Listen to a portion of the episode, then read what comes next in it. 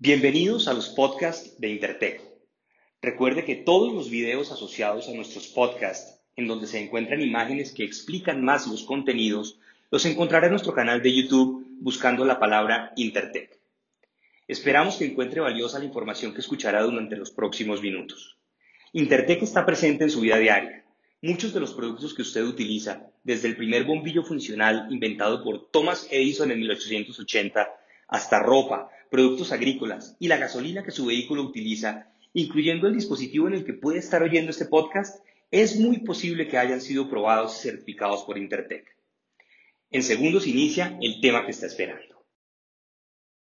Intertech le da la bienvenida a esta sesión.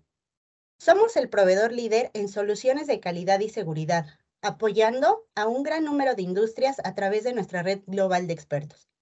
En esta ocasión nos enfocaremos en la industria textil, hablaremos de las soluciones en aseguramiento total de la calidad para Activewear que ayudarán a su negocio a avanzar con seguridad en el mercado. La diversidad de mercados de la confección exige estar a la vanguardia en la evaluación de la efectividad de los tratamientos funcionales que se le da a la materia prima textil. Hoy nos acompaña Rudy Semrau, quien tiene 25 años de experiencia en industria y es el actual director de la línea de negocios especializada en la industria textil de Intertech Latinoamérica desde el 2005. Antes de comenzar, me gustaría repasar algunos ítems para la organización del webinar. Tendremos 30 minutos para la ponencia y 15 para preguntas y respuestas. Siéntase libre de escribir sus dudas en el chat durante cualquier momento de la presentación y al finalizar les daremos respuesta en orden de recepción. Esta presentación se está grabando y estará disponible para reproducirse posteriormente en el sitio web de Intertech. Recuerde consultar su correo electrónico en los próximos días para obtener el enlace a la grabación. Ahora me gustaría comenzar nuestra presentación dándole paso a Rudy.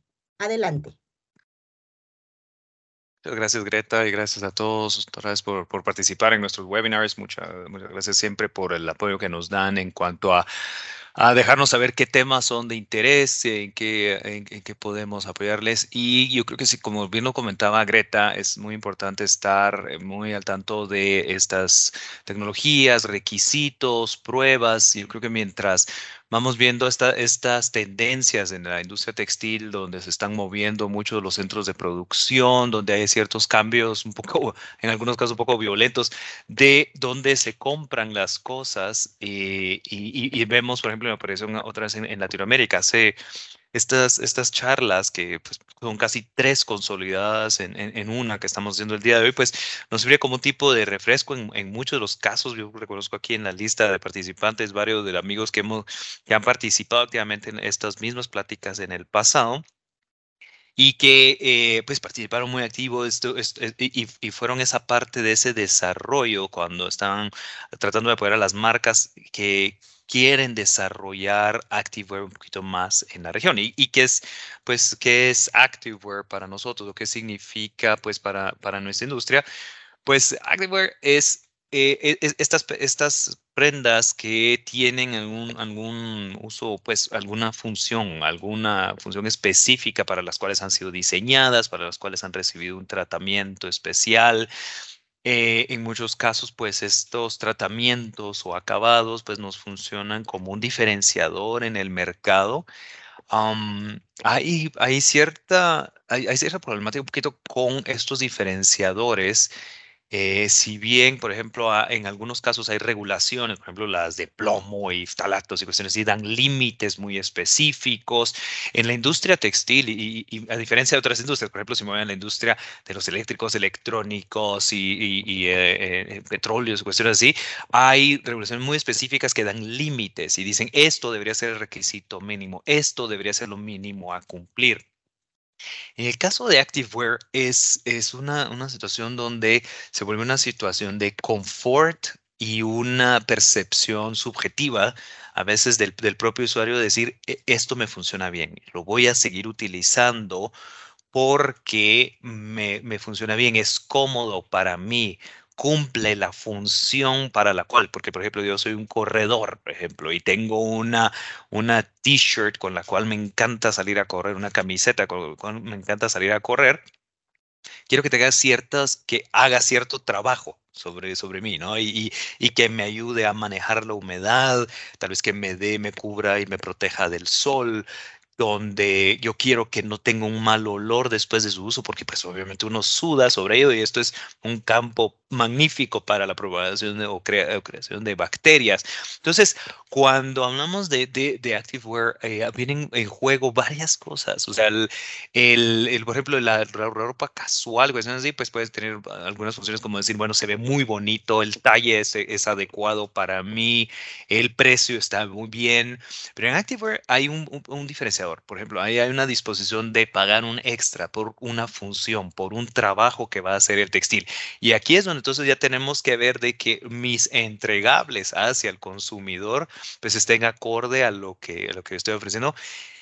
Y como les comentaba hace un momentito, como no hay un, un, número, un estándar, una cantidad específica, es decir, a partir de aquí esto es bueno, sino y hay una gran cantidad de pruebas, entonces se vuelve una situación donde yo defino como marca cuál va a ser mi estándar. Tomo un estándar de industria, algo que está manejando, hago estudios de comparativos entre marcas, esos benchmark studies, y voy determinando cuáles son los niveles, eh, depende de la metodología.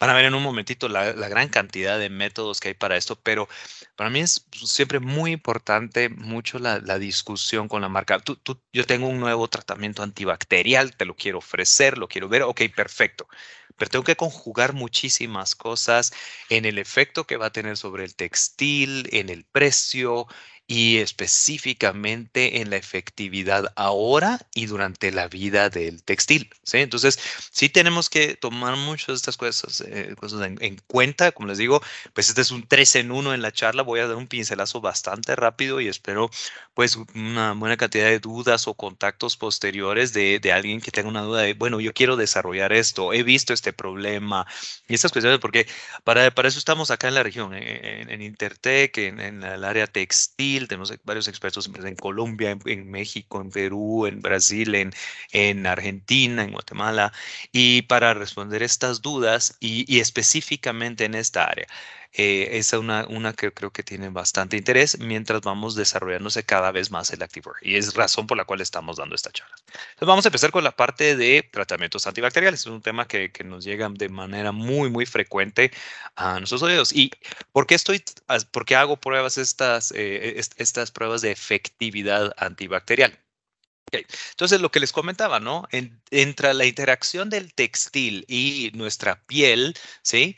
Pues se van generando, eh, se va generando sudor, condiciones apropiadas para el desarrollo de bacterias. Las bacterias, pues obviamente por sus procesos metabólicos, por sus procesos de crecimiento y a veces crecimiento muy, muy agrandado, pues van a ir generando este, este mal olor. Entonces, esa crecimiento desmedido de los, de los, de los, microorganismos, eh, y los cuales pues no son dos, por ejemplo, que son los que hacemos en prueba, uno solo, sino son muchísimos, y van a ver que nosotros pues analizamos sobre dos grandes embajadores de los microorganismos, eh, se van a alojar en el textil, en esa, en esa barrera entre la piel. Entonces, los tratamientos antibacteriales, pues lo que está tratando es, eh, se aplica en el textil para eliminar estos microorganismos y realmente que no solo generen mal olor, sino a largo plazo también van a ir dañando el textil, ¿sí?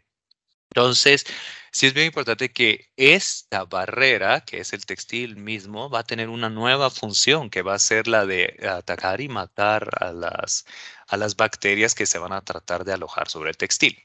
Entonces, ¿Qué podemos hablar en cuanto al mal olor? Al mal olor que se aloja en la prenda, si alguien pues, pues deportista, es corredor y tiene una prenda de vestir eh, sin un tratamiento antibacterial, pues nos vamos dando cuenta que en las áreas específicas donde se aloja mucho sudor, hay condiciones apropiadas de calor, eh, no hay luz, mucha exposición a la luz y cuestiones así, y eh, se va alojando. Entonces, el primer día que yo compro un textil, cero olor, ¿no? O sea, porque hay una muy, muy, una muy baja cantidad de bacterias mientras yo lo voy utilizando, digamos, no lo, lo, voy utilizando durante el día, lo voy sudando, entonces empiezan las bacterias a crecer, a crecer hasta un punto.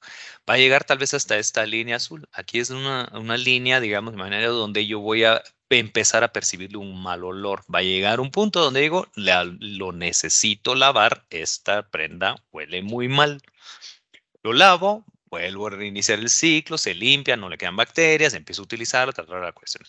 Pero poco a poco, en los textiles, por su estructura, por la forma en que trabajan, se va generando lo que se conoce como un biofilm y es el alojamiento ya de bacterias casi permanentemente en el textil. Hay veces que tú te das cuenta que aunque le des varios ciclos de lavado, todavía se queda un mal olor y es cuando ya se generó este biofilm. Ahí ya, ya hicieron su pueblito las bacterias y ya generaron su castillo, sus defensas y cuestiones de ahí, ya se alojaron en el textil. ¿Qué es lo que hace un, un tratamiento antibacterial? Empujarla hasta lo más que se pueda eh, que se puedan alojar los, las bacterias acá y que se genere ese biofilm o este, esto es lo que ya no lo puedo, ya no lo puedo quitar de la prenda. Entonces, empujar esto o eliminar la creación de este biofilm. Para entonces, yo necesito aplicarle un acabado antibacterial. Sí, yo entonces yo necesito aplicar un antibacterial. Puede ser a base de plata, eh, orgánicos, meticlosana, y, y, que ahora ya tienen ciertas restricciones y cuestiones así, pero eh, plata, cobre, zinc, hay varios tipos de, de, tratamientos. Hay tratamientos que matan la bacteria directamente, hay tratamientos que le eliminan el alimento, y de los que voy a hablar ahorita son unos de los que son muy, muy comunes, que son los tratamientos que pueden ser por metálicos, que van a matar las bacterias. Pensemos en nuestra cabeza como dos grandes, eh, una gran guerra que se da entre las bacterias que acaban de aterrizar por gracias al sudor, a que ya estaban alojadas sobre tu piel y empiezan a crecer porque tienen alimento, sombra y lo que al bolsito y lo que quieran y empiezan a crecer y quieren invadir un castillo que es el textil. Al tratar de hacer eso, pues ese castillo va a tener ciertas defensas. Y la defensa que le voy a colocar es una película de iones de plata. Cuando vienen las bacterias y tratan de alojarse al textil, chocan, se pegan con el, tal vez un ion de plata, cobre, zinc, lo que les mencionaba, y se rompe su pared, se mueren y ahí, se, ahí está, ahí se acabó. Mientras más disponibilidad tenga del tratamiento antibacterial, pues entonces más bacterias voy a matar y no se produce ese alojamiento, esa invasión de la bacteria hacia el textil y la producción de ese biofilm. Pero entonces, ¿cómo voy a evaluar yo la efectividad de mis defensas para que no se vayan a, eh, alojar esas bacterias. Pues tenemos métodos cualitativos y métodos cuantitativos. Pues cualitativos, pues me van a decir sí, sí mata, no mata. Y el otro me va a decir sí mata, pero en qué, en qué proporción, qué porcentaje es lo que logra hacer. Los, eh, por ejemplo, en, en, en y vamos a ver en una imagen, por ejemplo, de los que lixivian, ¿no? O sea, hay tratamientos antibacteriales que, recuerden ese castillito que les decía, vienen mis defensores del castillito y salen hacia atacar, o sea, alejan de los, de los murallas del castillito y van a matar a las bacterias, ¿sí? Hacia afuera. Entonces, lixiviar es, salen y lo atacan. Hay otros que son estáticos, son rígidos y solo están sobre lo de la muralla de ese castillito o el textil que yo voy a estar defendiendo. Entonces, hay métodos que son apropiados para los que lixivian y hay algunos que no. Entonces vamos a hablar ahorita pues de dos de los más grandes representantes. Como pueden ver, el número de pruebas es bastante grande, pues todas las, realizamos aquí en, Intertech. Eh, y, pero estas son de las que más comúnmente vemos, la ATC 147 y la ATCC 100. La TCC 147, siendo la, una de las cualitativas, ¿qué es lo que voy a hacer? En dos patadas, pues yo agarro una Petri, pongo un agar y pongo cinco rayas de la bacteria, ¿sí? Si se dan cuenta, pues esta raya, pues aquí, eh, bueno, no se puede ver bien, pero es una, son cinco rayas continuas de la bacteria que está creciendo. Si esto tiene un tratamiento antibacterial, lo que yo voy a ver es que por lo menos debajo del textil el tratamiento al entrar en contacto con la bacteria lo mata y entonces voy a ver prácticamente la sombra de ese textil al retirarlo, dejando ahí su huella y decir, bueno, si tengo una actividad antibacterial, si mata lo que tiene en cuenta el contacto, pero es un si mata, no mata. En el caso de los, de los tratamientos que exhibe, podemos ver lo que se genera como una zona de inhibición, que es de la orilla del textil. Ven cómo retrocedieron las bacterias, ahí los iones pues, pueden ser liberados, se extienden, pues, mil cosas que pueden suceder con el tratamiento. Es muy importante que discutan claramente con su proveedor de, del químico, qué tipo de tratamiento, cómo funciona, es lixivia, se, extiende a partir de las barreras del, del textil y creo que más a porque si yo utilizo el método eh, y, me ha pasado, por ejemplo, donde nos mandan una muestra y no tiene, y el cliente les pide una zona de inhibición, quiere ver un centímetro de la orilla del textil hacia afuera y que si lo que compraron fue un antibacterial que no le exhibía, no se extiende y simplemente hay, no hay zona de, de inhibición y el textil pierde. Entonces es una frustración grandísima a cambiar toda la tecnología, a ver costos otra vez, porque no se seleccionó eh, la prueba correcta para la función, para, evaluar la función que se quería y el químico correcto. Hay mucha discusión, mucho que hay que ver, en, por ejemplo, en el manual del cliente, qué me está pidiendo con también con el proveedor, qué es los alcances que tienen y ver cuál es la prueba apropiada. También obviamente pues se puede incluir al laboratorio para discutir un poquito más de esto. Ahora nos pasamos a la TCC 100, que es la de los métodos cuantitativos. Entonces, ¿qué es lo que tengo? Pues bueno, yo en una, eh, voy a poner un agar también, voy a extraer una solución de donde voy a poner en contacto, se va a dar la batalla esa que les comentaba de las bacterias que acaban de aterrizar, tratando de irse a alojar al castillito que es el textil. Y si no hay una, si no hay un, tratamiento antibacterial efectivo, pues bueno, voy a ver un crecimiento como lo que vemos acá. O sea, estas, cada una de estas eh, ah, circulitos o bolitas que ven aquí es una eh, unidad formadora de colonias, ¿sí? Aquí, como ven, tengo una alta efectividad del antibacterial después de un contacto de 24 horas. O sea, aquí lo que viene es coloqué el extracto de, lo que tuve del textil durante mi prueba, no voy a ahondar mucho en el proceso de prueba, pero lo coloco en la placa de agar, la incubo y miren el crecimiento pues desmedido en una que no tenía tratamiento o, que detuve la, el contacto con el antibacterial en el tiempo, lo que se llama como el tiempo cero.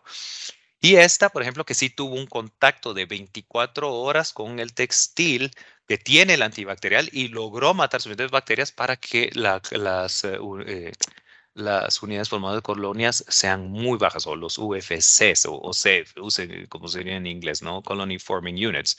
Entonces, eh, ¿qué es lo que nosotros queremos ver? Pues el porcentaje de reducción se va a ver contra la población control, población final, dividido población control, o, ser la T0 o la tela control multiplicado por 100 va a dar un porcentaje pues de cuánto se logró reducir. Es un cálculo relativamente sencillo, pero obviamente pues hay que, hay que tener muchos cuidados en la ejecución de la prueba. Hay, siendo procesos microbiológicos, pues nos tienen bastantes, bastantes variaciones, bastantes cosas. Las bacterias son muy, muy sensibles, o sea, el laboratorio tiene que tener una muy buena infraestructura porque aún cuando suena como estafilococo o klebsiella o cuestiones así, pues son bacterias que son muy, muy sensibles. Aquí sí que los ves feos y se mueren. O sea, y entonces hay que tener muchos cuidados en el laboratorio. Se tienen esa sensibilidad porque lo que se quiere detectar claramente es la efectividad del tratamiento antibacterial. ¿sí? Entonces vemos la gran diferencia entre lo que hay de tratamientos, eh, eh, pero pruebas cualitativas y cuantitativas, y estos son los dos grandes eh, representantes. Como les decía, en la 147, por ejemplo, puede ser que el cliente solo quiere ver que en la cualitativa haya, se hayan matado las bacterias que estaban en esas cinco líneas continuas y quieren ver de que sí, debajo del espécimen hay, hay, se reducen las colonias o se interrumpe la línea o que hay una zona de inhibición. Ese podría ser un requisito, ¿no? Un centímetro a partir de la orilla textil. Y en el ejemplo de la cualitativa, que es esta tesis de 100, pues puede ser un requisito que me digan, yo quiero en original o sin lavar la prenda, cómo se recibe el textil, que haya por lo menos un 95%, y después de 20 lavados, o sea, 20 lavados de casa, o sea, agarrar el textil, la prenda, la camiseta, lavarla 20 veces y ver cuál es la efectividad. Puede ser, por ejemplo, un requisito como 90% de reducción. Aquí lo estoy poniendo como unos ejemplos. Obviamente, tenemos clientes muy exigentes que por lo que están pagando quieren 95% o 99%. Tenemos clientes de 99.99% de reducción qué es lo que quieren ver. O sea, sí son requisitos muy altos, pero es como ellos promueven su marca, los grandes beneficios y obviamente el price point que ellos tienen a la hora de comercializar el textil. Pero sí es súper importante estar bien claros a cuál va a ser mi requisito. Ahora, ¿Por qué hago esta de dos después de 20 lavados? Pues lo que quieres ver es que tengas el, tratamiento antibacterial y después durante el uso de la prenda, que obviamente, aunque tenga el tratamiento antibacterial, a las personas lo lavan porque, por ejemplo, lo uso para pesca, entonces mancha con sangre, con grasa, con mil cosas, ¿no? Tierra, o sea, entonces la meto a lavar. Y durante esos 20 ciclos de lavado que mm, son menos, por ejemplo, bueno, depende del uso realmente de las prendas y cuestiones así, pues que te digo, 40 lavados simulan tal vez un, año, por ejemplo, de, en, uso. Obviamente, pues hablando de 52 semanas y 40 lavados, ¿no? 20 lavados, estás hablando más o menos 6 meses de uso, una cuestión así de la prenda. Entonces, y, no hay nada por escrito de eso, pues son convenciones realmente a veces que se tienen un poquito en la industria, eh, pero ¿qué es lo que queremos ver? Entonces, que durante el proceso de lavado no se caigan las defensas del castillo, no se mueran, eh, no se caiga el, antibacterial y quede las, las, murallas libres para que entre la bacteria. Entonces, sí hay que tener mucho cuidado en evaluar de que sí, en original me funciona muy bien, pero después de varios lavados, no simplemente se caiga el tratamiento antibacterial y quede sin función, sin utilizar. Cuando yo recibo pues mi informe de pruebas, pues me van a venir un montón de datos que tengo que conocer y entender un poquito. Pues aquí hará un, ejemplo un poquito viejito a propósito, porque en el caso de la ATCC 100, que es la que les comentaba, que es la cuantitativa, que es una de las más comunes, ya tuvo una actualización a la versión 2019 donde ya se empezó a restringir varias cosas. Antes era un estándar muy abierto, con muchas opciones para los laboratorios. Y entonces nos llegaban muchos análisis, pero es que aquí pasa, aquí falla. Yo tenía empresas que me, traían cuatro resultados de, diferentes laboratorios y me nos decían, pero ¿por qué? Bueno, mira, este le hizo una esterilización a la muestra antes de proceder al análisis. Este no la hizo. La cantidad de nutriente que se coloca, el estándar antes lo dejaba muy abierto. Y entonces toda esa cantidad de variables, imagínense en un, en un proceso microbiológico, eh, puede generar una gran cantidad de, de, diferencia de resultados. Yo lo que le recomiendo muchas veces a las marcas es, es, buscar un laboratorio, casarse con él, pero definir claramente cuáles son mis parámetros de prueba. Ya la versión 2019 pues ya trae muy, mucho más cerrado esas variables.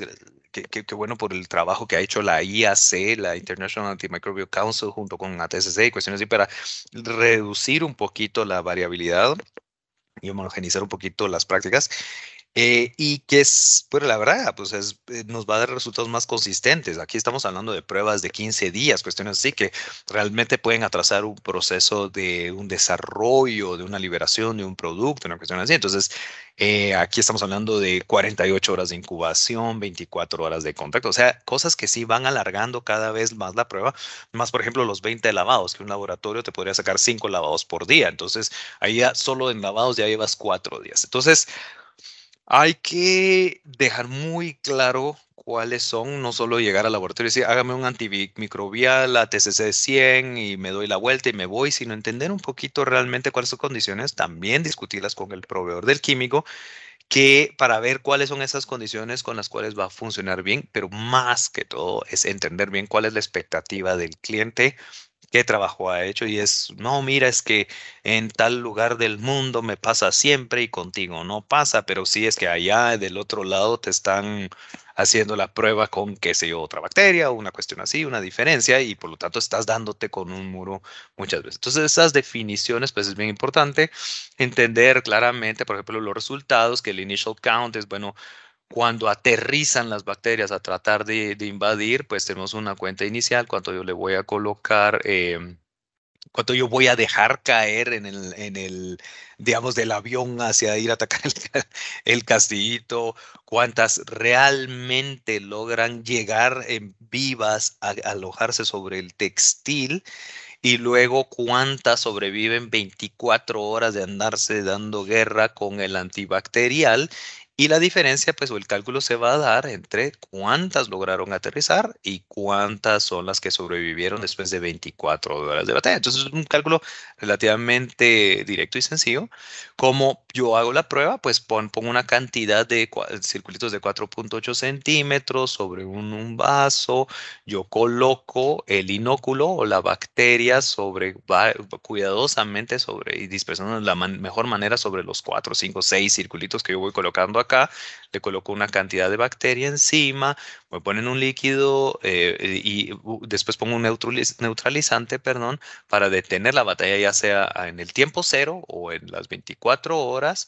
Eh, que voy a dejar de contacto y lo que debería haber, ¿verdad? O sea, si hay una efectividad de la tela tratada, pues las unidades formadas de colonias son pocas. Si no hay un tratamiento o estoy en una tela control, pues voy a ver un crecimiento desmedido de la cantidad de bacterias y eso nos ayuda para determinar realmente la efectividad del tratamiento. Pero se dan cuenta, pues se ven muy sencillos los pasos, pero las solo las eh, condiciones donde se incuba, por ejemplo, estas cuestiones son de condiciones muy, muy controladas, eh, como el manejo de la bacteria, cuantificar cuánta bacteria yo le estoy dejando caer sobre el textil. Eh, tomar en cuenta cuestiones, por ejemplo, que a veces las fábricas dicen, bueno, le voy a poner un tratamiento antibacterial, pero sobre esto, uy, quedó un poquito áspero, lo vamos a agregar mucho más suavizante para mejorar la mano. Y esas cuestiones son las que si yo le pongo, por ejemplo, y tengo un textil que no permite la absorción de líquido, la bacteria, entonces, en vez de alojarse sobre el textil y permitirle que empiece la guerra entre el antibacterial que está en la superficie con la bacteria, ¡pum! Van a rebotar las bacterias, van a quedarse aquí las gotas de bacterias. Cuando ponga el neutralizante, aquí va a haber una gran cantidad de bacterias libres, flotando, nada más disfrutando del ambiente. Y cuando lo siembro, me pasa esto. Veo un gran problema. Entonces, la absorción del textil, el, cuidado apropiado de la muestra y esas discusiones pues son, se vuelven muy, muy importantes para la efectividad de mi resultado. Em, ¿Qué es lo que nosotros queremos? Pues ver esa diferencia. Cuando yo le coloco esta cantidad, pues aquí pues podríamos hablar en 10 a las 5, a 10 a las 6, eh, cantidad de, unidades formadoras de colonias, o lo podemos convertir a logaritmos, pero básicamente lo que nosotros queremos es, yo tengo una, eh, una, tela, una tela tratada y una tela control o una tela no tratada. ¿Sí? Lo que voy a ver es, dado la efectividad del tratamiento antibacterial, es que el número de colonias pues tiene que ir bajando y en la tela tratada, en la tela no tratada, perdón, como pues no hay nada que esté matando la bacteria, pues va a crecer. Es muy importante que cuando trabajen pues, con sus laboratorios provean tela no tratada contra tela tratada porque las diferencias pues, son mucho más grandes. Aquí podemos ver hasta dos logaritmos de diferencia versus uno que podemos ver cuando solamente estamos hablando de tiempo cero, o sea, cuando le dejo caer el número de bacterias y en la final. Ven la, la, diferencia que hay en estas barras de la María, si comparo de la María para abajo, casi que lo mismo del tiempo cero, pero si lo comparo contra la María después de dejar el crecimiento 24 horas, pues yo puedo ver una, gran, una mayor diferencia. Entonces, proveer al laboratorio con una tela tratada y la misma tela sin el tratamiento, pues nos da un resultado un poquito más de cuál es la efectividad de ese tratamiento antibacterial. Eh, en los lavados, como les decía, los 20 lavados que yo le tengo que hacer antes de, hacer la prueba, por ejemplo. Y esas son convenciones que se tienen con la marca, que quieren, si quieren lavados de casa. Esa marca me pide front loaders, eh, top loaders, o ahora pues hay una gran tendencia hacia los lavados acelerados para reducir un poquito los tiempos, eh, costos, cuestiones así. Cada una tiene pues sus limitantes. Aquí hay estudios obviamente que dicen que cada ciclo de esta equivale a cinco ciclos de esta y eso nos ayuda a cortar los tiempos, pero hay una relación de licor, de abrasiones, cuestiones así que tiene pues por ejemplo cada una. Entonces es muy delicado pues también estar comparando pues qué es lo que tiene la gente en su casa, pues tiene esta, este tipo de lavadoras, pues ahora un poquito más ya de estas, pero es bien importante pues definir claramente cómo van a ser los lavados que yo voy a estar realizando en en el textil, ¿sí? y eh, las instrucciones de cuidado para evaluar en el largo plazo, pues, cómo se va sosteniendo ese tratamiento antibacterial. ¿Ok? Bueno, entonces rápidamente ahorita pasamos a otro tratamiento, otra función, por ejemplo, que pueden tener los textiles, que es el manejo de la humedad. ¿sí? Aquí vemos, por ejemplo, a este señor ciclista eh, está sudando. ¿Y qué va a pasar? Por ejemplo, si él tiene un textil que tiene poco manejo de la humedad, pues va a sentir como que tiene una bolsa plástica puesta encima, se sobrecalienta porque pues el sudor es la manera natural como nosotros enfriamos nuestro cuerpo Y al no tener ese movimiento de la humedad, pues te va sobrecalentando, es muy incómodo estar completamente mojado, eh, ahí ves la t-shirt a veces empapada y todo, pero no, es cómodo. Hay, una, hay tres funciones que se tienen que dar para lo que se conoce eh, que es el quick dry, que es ese secado rápido de la prenda. En el mejor, la mejor función que vamos a tener es alguien que puede sudar, se libera el sudor y prácticamente se mantiene, se, va manteniendo seco su, su uh, outfit, su t-shirt, su short, uh, lo que sea que, que, está utilizando. Entonces, quick dry es un secado, un secado rápido a pesar de que se está llenando de sudor. Eh, entonces, ¿qué es lo que queremos con esto? Son tres funciones las que va a tener que hacer el, textil, ¿no? Es tres funciones y, esas tres variables tienen que manejarse muy, muy bien. Hay fibras que por su naturaleza pues tienen esa eh, mucha absorción de líquido. Eh, puede tener una muy buena difusión, pero tiene una velocidad de secado muy lenta en un caso muy, muy claro, pues por ejemplo las fibras naturales del algodón. Sí, el algodón, eh, tú lo ves y absorbe rápidamente el líquido, sí lo difunde a cierta velocidad, una velocidad, pero el algodón, pues lo que termina haciendo es se queda la humedad. Has corrido con una t-shirt de algodón, pues al rato ya está esta cosa empapada y lo podemos ver hacia cuánto tiempo se tarda en secarse un textil sintético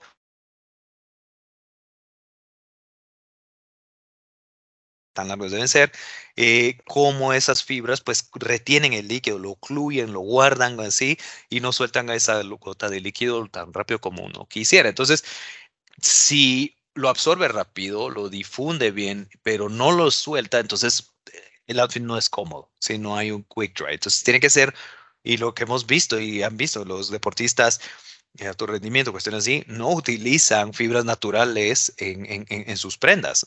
Los vemos son sintéticos y sintéticos con muchos tratamientos para permitir lo que les decía. Cuando el, el estoy sudando, digamos que esta es la piel y aquí estoy sudando, pues entonces va a haber vapor de agua y, el, y las gotas de sudor que se van alojando. Entonces, ¿qué es lo que tiene que pasar aquí? El textil, pues por su porosidad, va dejando pasar y que ahora tengamos una suficiente porosidad para que salga ese vapor y, de agua y no se condense adentro. Tiene que permitir que se, se, logre salir y que eh, luego, pues el líquido, digamos ya las gotas que, que sí se alojan acá, pues sean absorbidas por el textil, que se produzca el wicking o la difusión, como nos podemos conocer, que es tratar de expandir un área lo más amplia posible, porque así como pasa con un charco, ¿no? Si un charco es eh, angosto o, de un diámetro muy pequeño, pero muy profundo, tarda muchísimo tiempo en secarse, pero un charco que es poco profundo y tiene, es muy, muy amplio, muy, su diámetro es muy, muy grande, pues con el efecto del aire, del paso del viento, por el sol, el calor, todo se seca muy, muy rápido. Entonces, lo mismo va a pasar con el textil. Si el agua se concentra en un área muy, muy pequeña, al todo el ancho del textil va a tardar mucho tiempo. Pero el wicking lo que tiene que hacer es tirar esa humedad en las cuatro direcciones lo más rápido posible para que se difunda, haya una menor cantidad de líquido por unidad de área y entonces el efecto del aire que va pasando aquí encima ya permite que se suelte más rápido el, líquido, ¿sí? Entonces es como las tres variables que les decíamos, ¿no? La evaporación, ¿sí? la evaporación de la humedad hacia el aire, pues el drying rate, o sea, cuánto lo va a dejar soltar, el wicking, que es la difusión, ¿sí? De, la difusión en textil en el área y, el movimiento y la absorción que es jalar, sifonear de aquí adentro y tratar de llevarlo hacia afuera, Entonces son, son tres funciones que tienen que pasar. ¿Cómo las logro? Pues puedo hacer combinaciones de fibra, hay hilos que por su estructura yo les puedo dar, entonces tú vas viendo que por capilaridad o diferencias de diámetros o cuestiones así, pues el, el líquido se puede ir moviendo cada vez más rápido dentro del textil. Puedo utilizar, digamos, dos eh, dos textiles, por ejemplo, combinados con uh, fusionados o de alguna manera unidos con diferente porosidad y eso permite que la humedad se vaya en una dirección o no la otra, o hay tratamientos o acabados de hidrofílicos, hidrofóbicos de un lado del otro y se van alojando y van permitiendo que el agua se vaya moviendo. ¿Qué pruebas hay? Por ejemplo, como lo vemos, pues estoy agarrando solo algunos ejemplos. La TC79 es una muy común para la absorción. El wicking o la difusión es la TC197 y, por ejemplo, la drying rate es 99 o que es uno muy común o el prácticamente el 3 en 1 que termina siendo el ATC 201 muy está agarrando cierta atracción con, con, los clientes por ejemplo también el 3 en 1 que nos da el ATC 195 si bien a veces el manejo de los requisitos los datos pues todavía en algunos casos no, no, no los he visto personalmente muy muy aterrizados ¿qué hace la absorción? pues yo le dejo caer una gota a la parte del reverso del textil pues yo quiero ver el reverso porque lo que quiero es que de adentro hacia afuera se dé la, la, la absorción, que o sea, la gota de sudor va a estar del lado adentro y quiero ver que la, eh, la, humedad se vaya moviendo para afuera. ¿Qué es absorción? Es dejar caer una gota sobre la superficie del textil y ver en cuánto tiempo se desaparece, se absorbe esa gota. Eh, si tengo, por ejemplo, un tratamiento repelente sobre, eh, la, sobre la, el, el, agua, pues yo voy a ver que la gota se queda ahí paradita y no pase nada que es bueno, por ejemplo, en tejido de punto, en menos de dos segundos, la verdad muchos clientes piden abajo de un segundo que se desaparezca la gota, en tejido plano puede ser un poquito más, más, ah, más grande el tiempo, pero lo que quiero ver es que se desaparezca completamente la gota y se vuelva una manchita, así como podemos ver aquí en la foto, de, en el menor tiempo posible. El otro, que es la difusión, pues yo agarro especímenes así a lo largo, de, al, perdón, a lo largo y a lo ancho del textil. Acuérdense que esto lo tiene que mover en, hacia las cuatro direcciones, que el charquito no, pues, no solo se dé a lo largo del textil, sino que a lo largo y ancho tenga un efecto de difusión. Eh, lo coloco la puntita solo tocando el agua y veo la distancia que el líquido recorre en una cantidad de tiempo. Mientras más lejos llegue en la misma cantidad de tiempo, pues mejor es su difusión, mejor es el wicking del textil mm, y, lo que quiero lo quiero evaluar. Igual que, por ejemplo, con el antibacterial, pues yo lo voy a evaluar en original y después de cierto número de lavados, porque ya saben que los textiles pues se modifican, cambian, cambian su estructura superficial por medio de los lavados, ¿sí? Eh, y luego, pues hay la, la, tercera prueba, que es la que evalúa qué tan rápido suelta, pues yo voy a ver el peso del textil con cierta cantidad de líquido conocida y ver en cuánto tiempo con una temperatura, por ejemplo, 37, 36 y medio, que obviamente pues ahora que ya con lo de la pandemia todos sabemos exactamente cuánto es la, la temperatura del cuerpo, que em, se vaya dando pues una evaporación del textil en cierta temperatura, pues hay una convención, por ejemplo, un acuerdo con el cliente qué temperatura y vemos el tiempo en que regresa a su peso seco el textil y eso nos da el tiempo con que suelta el, ah, el, agua y que se logra evaporar en ciertas condiciones.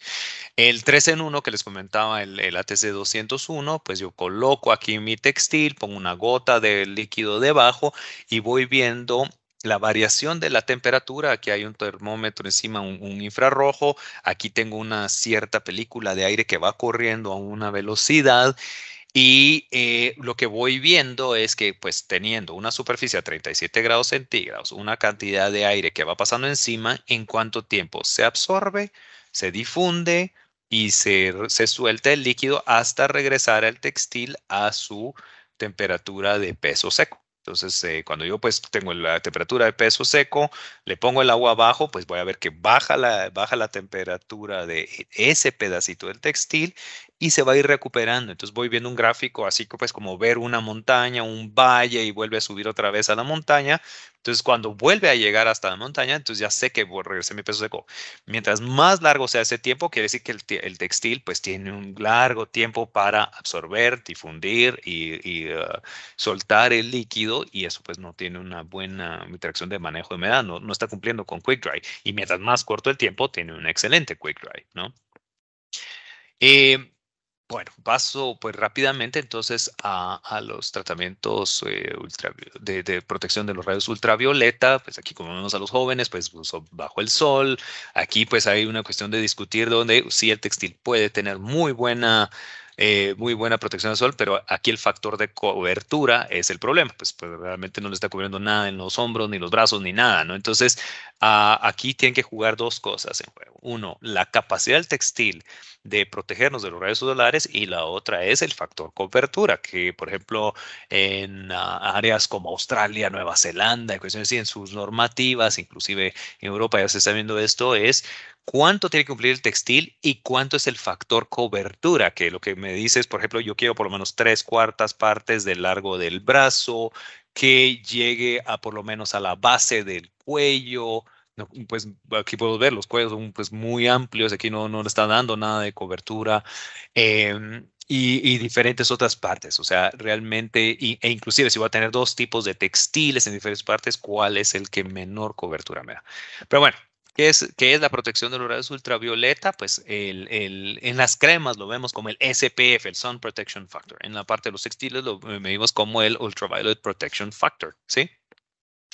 Eh, ahí pues eh, vamos a hablar en términos de longitudes de onda. longitudes de onda, depende de dónde te encuentres también en el mundo, el sol pega con diferentes a, ciertas latitudes o longitudes, da cierta, cierta intensidad, a veces hay más de la UA eh, VA o VB, ya vamos a ver, son prácticamente rangos de luz ultravioleta y eh, pues algunas van a, van a tener ciertas ciertas problemáticas. Por ejemplo, vemos la UVA, que es la de 315 a 400 nanómetros. Esa es la que sí penetra hasta la, hasta la dermis, dermis y esta es la que va, va generando pues un envejecimiento muy rápido de la piel, puede causar bastantes daños, ¿no? Eh, y, potencialmente pues este temido cáncer de la piel. Eh, VB, pues estando en el rango de 290 a 315 nanómetros, pues no, llega la epidermis, pues causa quemaduras y la VC, pues la mayoría pues rebota en la capa de ozono y no, no nos llega a nosotros, pues gracias a la, atmósfera. Pero vemos aquí entonces la importancia de poder evaluar los diferentes eh, rangos de longitudes de onda y cuál es el tipo, porque eso es lo que vamos a reportar al final. Ahí vamos a ver en el reporte cuánto hay de VA, VB. Hay ciertos países que dicen, bueno, no puedes tener más de cierta cantidad de VA o cierto, eh, para dejar el paso de la VB, por ejemplo. ¿sí? ¿Cómo entonces logro la protección, el, UPF? Pues ya normalmente el textil ya como tal ya es una barrera, pues yo ya me estoy colocando encima, pues no tengo ninguna t-shirt que voy a esperar que me cubra, pero si me pongo una t-shirt, ya de por naturalmente va a tener algún tipo de, protección, ¿sí?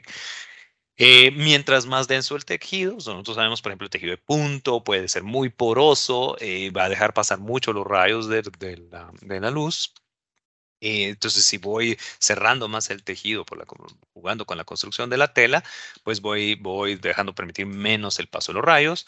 El teñido, por ejemplo, los colores más oscuros eh, absorben más en, ciertos rangos de longitud de onda y, mejorar. Por ejemplo, los blancos pues rebotan, dejan rebotar todo. lo vemos blanco. Y eh, Y tenemos los acabados, por ejemplo, el óxido de titanio y cuestiones así que ya nos incrementan, por ejemplo, el, factor de protección UV. Como les comentaba, pues hay diferentes eh, por países, ¿no? Eh, tenemos diferentes requisitos en lo que se puede hacer UPF.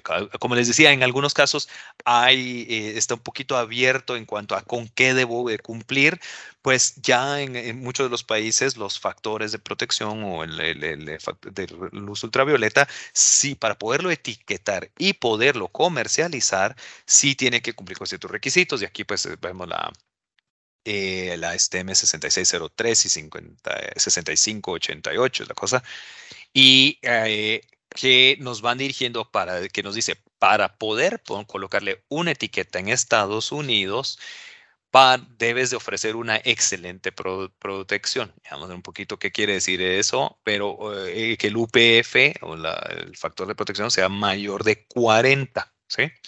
Pero, por ejemplo, en el caso de Australia, ¿no? Que eh, lo que queremos ver, pues, por ejemplo, excelente es 40, 50 o 50 más, tiene que ser para poder eh, poner la etiqueta, decir excelente protección. Eh, la transmisión tiene que ser menor al 2.5, ya vamos a transmisión, pues lo que deja pasar tiene que ser menor al 2.5 del VR. En Europa, ahí sí lo que tenemos que ver es, ok, tiene un UPF de 40 o más para ponerle Excellent Protection, pero la transmisión de la VA, ¿se acuerdan ese rango muy dañino de, de, de, la ultravioleta? Pues tiene que ser menor al 5%. Entonces sí tenemos que tener, eh, tenemos que jugar mucho, los, los, entender muy claro cuál es la regulación y cuáles son los requisitos. Eh, en el caso, por ejemplo, de la americana, y voy a ir porque muchos de nosotros pues exportamos al americano o se adoptan ciertos estándares en, la, eh, como los estándares americanos, está la STM 6603 que me dice, tú no solo vas a agarrar el espécimen en original y ese es el que se evalúa Prácticamente yo lo que tengo es en el laboratorio es un cañón de rayos ultravioleta y un detector del otro lado. Entonces pongo el textil en medio, le lanzo, le, disparamos los rayos ultravioleta y del otro lado se detecta cuánta luz ultravioleta logró pasar y penetrar el textil. Relativamente sencillo, ¿no? Pero, ¿qué es lo que yo analizo? Entonces voy a analizar el textil en original.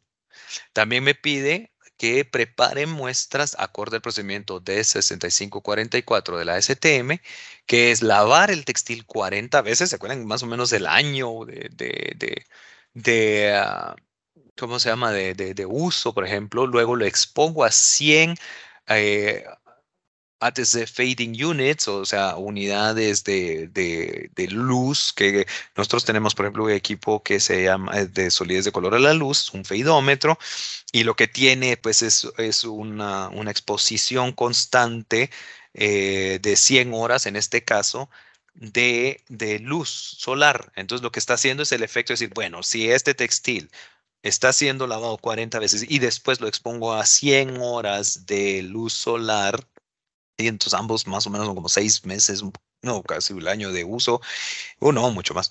Y em, entonces lo que va a pasar en la superficie del textil obviamente va a ser muy dañada, el color va a bajar, un montón de cuestiones, y ahí es cuando yo evalúo, después de todo ese tiempo de uso, cuánto todavía logra bloquear de la luz ultravioleta. Entonces, yo voy a hacer una comparativa entre el original y la muestra preparada. Ah, bueno, y en el caso de, trajes de baño, pues yo vengo y ah, después de los 100, imagínense qué madre, hay que meterle a este pobre textil. 40 lavados, después 100 horas eh, de exposición o 100 ah, unidades de, de, de, de rebaje de color y, después, en, por ejemplo, en el caso de trajes de baño, pues yo lo pongo en la solución de agua de, piscina, que es con cloro y ciertos otros componentes. Eh, y yo comparo, pues, por ejemplo, cuál es el peor de estos dos, quién me da el peor de los resultados y ya con eso es que yo puedo etiquetar y decir, ah, ya voy a ver, por ejemplo, cuánto ese cañón del rayos ultravioleta, cuánto eh, el textil todavía logra impedir el paso de sus rayos ultravioletas en, los rangos UVA y UVB, ¿sí? Eh, si la prenda ya trae una etiqueta que dice lavar antes de usar, pues se lava una vez de acuerdo a las, a las instrucciones de cuidado y también esa se compara. Entonces, yo voy a colocar el menor, el menor o el peor de los valores de mi evaluación luego de, pues, de hacer un pasar por el cañón y ver contra ese es el que se, le toma el valor de eh, el factor de, protección, que tiene que ser en el caso de Estados Unidos, pues por lo menos 40 o más, ¿sí? Pero entonces, eh, ¿qué es lo que yo hago durante el proceso de prueba? Pues se reportan dos valores, seco y húmedo. El húmedo, el estándar normalmente o la práctica común en el laboratorio es hacer seco y húmedo, ¿sí? Eh, en muchos casos sí les tenemos que pedir a los clientes que por favor nos indiquen que tiene que ser seco y húmedo. Las prendas que van a ser utilizadas mojadas o en húmedo tienen que llevar la evaluación seco y húmedo, ¿sí? Ahora, aquellas eh, prendas que no van a ser utilizadas húmedas, no está previsto ser utilizadas en húmedo, pues pueden reportarse solo con el seco, ¿sí? Pero tienen que ser muy claros en el caso del laboratorio. Eh, no blanqueadores, porque ya sabemos que todo lo que yo voy a afectar de la superficie del textil, pues va causando de que suba o baja la protección ultravioleta que va a tener el textil. Eh, yo voy a tratar de, si por ejemplo tengo un textil ray, con rayas o un patrón un lugar, voy a buscar el color donde tenga o el área donde tenga peor, eh, peor UPF. Eso es lo que nos pide, porque por ejemplo, hay ejemplos donde tienes un rayado azul con blanco y había una foto, yo creo que no la incluí aquí, pero donde se ve la persona que parece como parrilla queda después, porque el blanco va a dejar permitir más los rayos ultravioletas, entonces las quemaduras se ven en el blanco y ahí es el área donde vamos a tender a, evaluar más o tratar de hacer una, una combinación cuando lo pongamos en ese cañón de rayos ultravioleta. Y em, lo que queremos ver es, por ejemplo, los colores livianos siempre y cuando ofrezca una cobertura de más de 10%. Por ejemplo, si yo veo es un, tiene un inserto, por ejemplo, pero tiene por lo menos el 10%, pues ahí es donde yo voy a hacer mi evaluación. Estos piecitos de, de que ven acá, pues es como nosotros hacemos la evaluación. O sea, agarramos el textil, digamos que esta es la dirección a lo largo y esta es a lo ancho. Yo selecciono un punto y hago una medición en esta dirección, volteo el espécimen 45 grados, hago otra medición y luego una tercera medición ahí al horizontal busco otro punto en el textil y hago también los, los mismos tres, ¿sí? Eh, siendo, por ejemplo, franjas en este textil que vemos una franja amarilla con un negro, pues yo me voy a ir al color liviano y aquí es donde voy poniendo mis, mis piecitos de, de acá. Entonces, los tres, las tres lecturas, las cuales ya después me van a rejar, ya el, pues el equipo hace sus cálculos y nos dice, ok, el UPF para este textil, y aquí, por ejemplo, teníamos tres muestras, ¿no? O sea, tres muestras que nos mandaron, y la A, la B, la C, la A tiene 54.9 de UPF, eh, la VA, el en el rango de VA, eh, es 3.77 el porcentaje eh, ah, que logra pasar, la transmisión es lo que deja pasar, VB solo dejó pasar el 1.52, cuánto hay de, pues el, la resta 100 menos 3.77 nos dice, entonces lo bloqueado es 96%, 98% en la VB y el rating, entonces, siendo que está arriba del 40, entonces nos permite ponerle un 50 más. En este caso, pues eh, siempre se redondea hacia abajo del 5 para abajo. Si este tenía, por ejemplo, si hubiera tenido 55, pues sería 55. Bueno, ya no se reporta arriba de 50 más. Pero si hubiera tenido, por ejemplo, 46 eh, se reporta como 45. Siempre se redondea al 5 menor.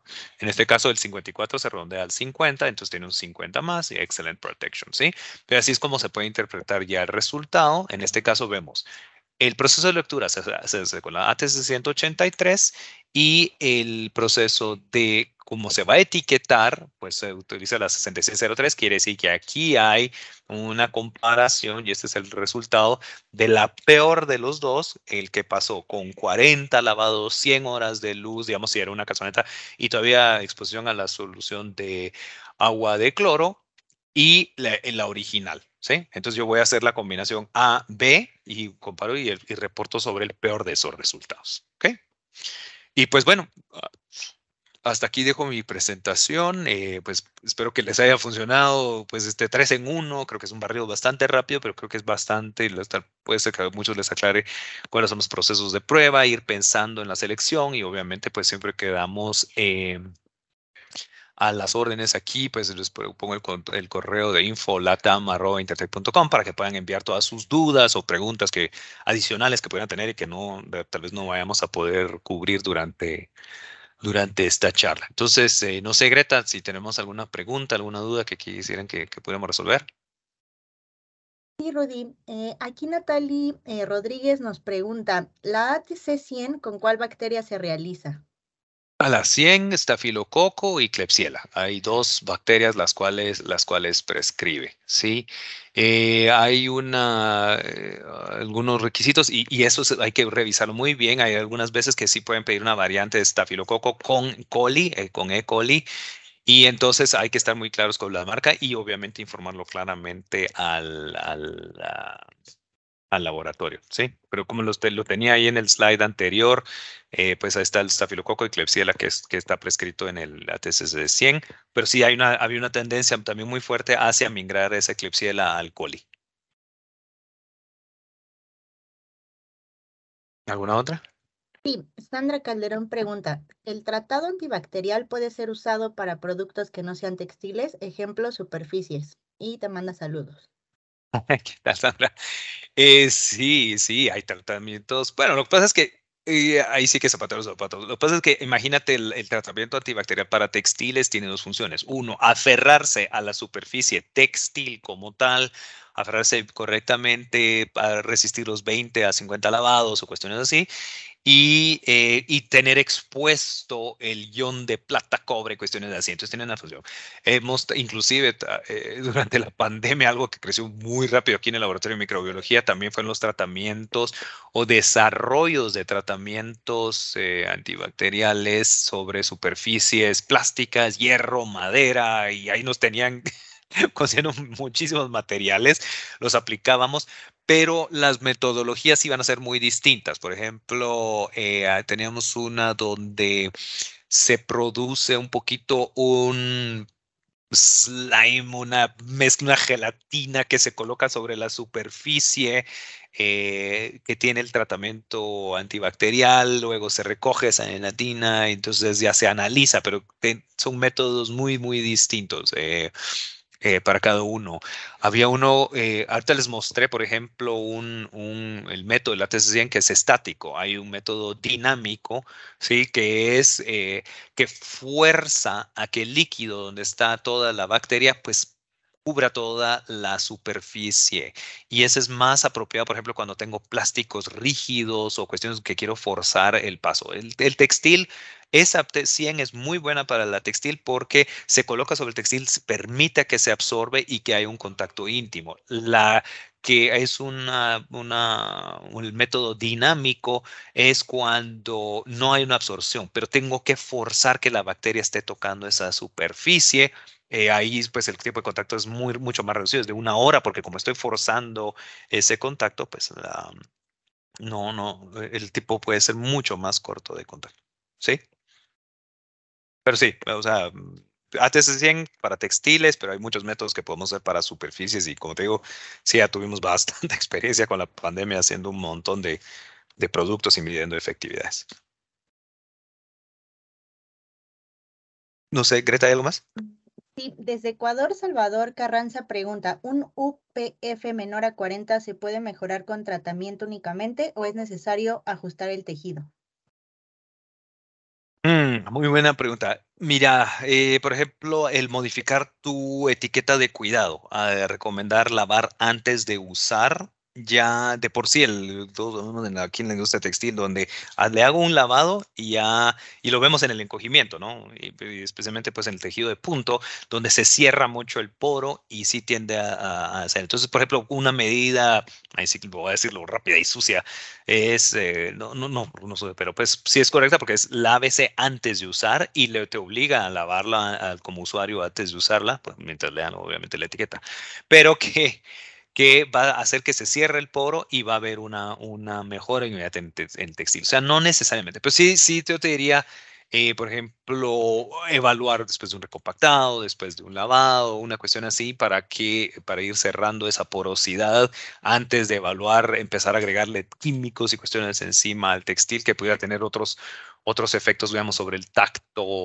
ahora que está muy, muy, muy, muy eh, problemática la parte de los las sustancias restringidas y los químicos peligrosos, la cuantificación de metales, eh, cuestiones así que, es lo que quieres ver. Entonces, sí hay que, esta, nuestra industria textil es, a veces es como es tapar un hoyo abriendo otro, ¿no? Arreglas el encogimiento, arruinas el peso, arruinas el peso, se va el encogimiento, o sea, ahí eh, es, es de estar jugando con, con las variables. Pero sí, de, de digamos, una, una primera solución pudiera ser modificar las etiquetas de cuidado recomendando un lavado inicial, ¿sí?